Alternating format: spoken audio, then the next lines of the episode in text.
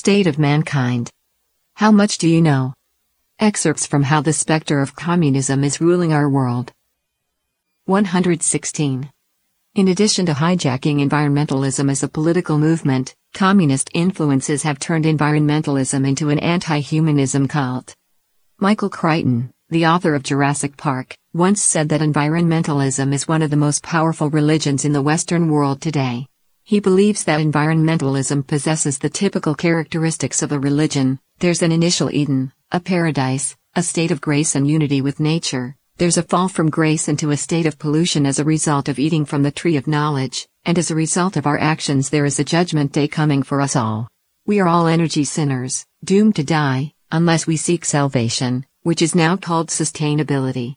Sustainability is salvation in the Church of the Environment. Crichton believes that all the creeds of environmentalism are a matter of faith. It's about whether you are going to be a sinner, or be saved. Whether you are going to be one of the people on the side of salvation, or on the side of doom. Whether you are going to be one of us, or one of them. This view has been recognized by a number of scholars. William Cronon, an influential environmental historian in the United States, believes that environmentalism is a new religion because it proposes a complex set of ethical requirements with which to judge human behavior. Renowned scientist and quantum mechanist Freeman Dyson, quoted earlier, said in an article in the 2008 New York Book Review that a worldwide secular religion of environmentalism has replaced socialism as the leading secular religion. This religion holds that despoiling the planet with waste products of our luxurious living is a sin, and that the path of righteousness is to live as frugally as possible. The ethics of this new religion, he elaborated, are being taught to children in kindergartens, schools, and colleges all over the world. Many environmentalists do not shy away from this subject. Rajendra Pachauri, former head of the IPCC who resigned following a sexual harassment scandal, said in his resignation letter that environmentalism is my religion. As environmentalism becomes more ideological and religious in nature, it has become increasingly intolerant of different views.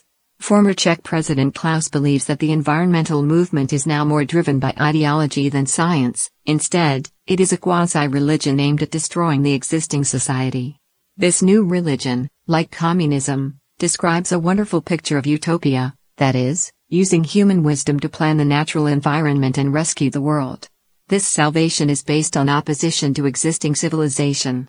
For example, the chairman of the advisory board of the United Nations University for Peace and the architect of the Kyoto Protocol said, "Isn't the only hope for the planet that the industrialized civilizations collapse?"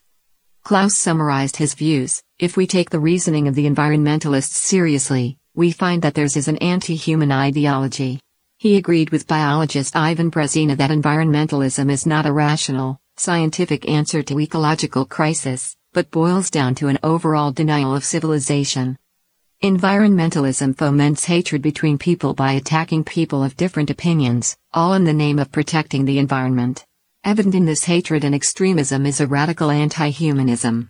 Canadian political critic Mark Steyn says that according to the environmentalists, we are the pollution, sterilization is the solution. The best way to bequeath a more sustainable environment to our children is not to have any. He gives the example of Tony Vernethly, a British woman who had an abortion and was sterilized because she believed having children is bad for the environment. This thinking regards man as the chief culprit in destroying nature. It places the natural environment as a supreme priority, far beyond the sacred position of human beings, even by means of controlling human fertility and depriving people of their very right to existence. This view is no different from communism, and is anti-human at its core. This new religion replaces the traditional belief that man is master of the earth. This combination of religiosity, totalitarianism, the coercive unity of ideas, and the anti-capitalist revolution, cannot guarantee the protection of nature by human beings. On the contrary, it will destroy existing civilization, existing freedoms and order, and create unprecedented panic and chaos, leading humanity down a wrong path. This is the true design of the communist influences behind environmentalism. From Chapter 16, The Communism Behind Environmentalism.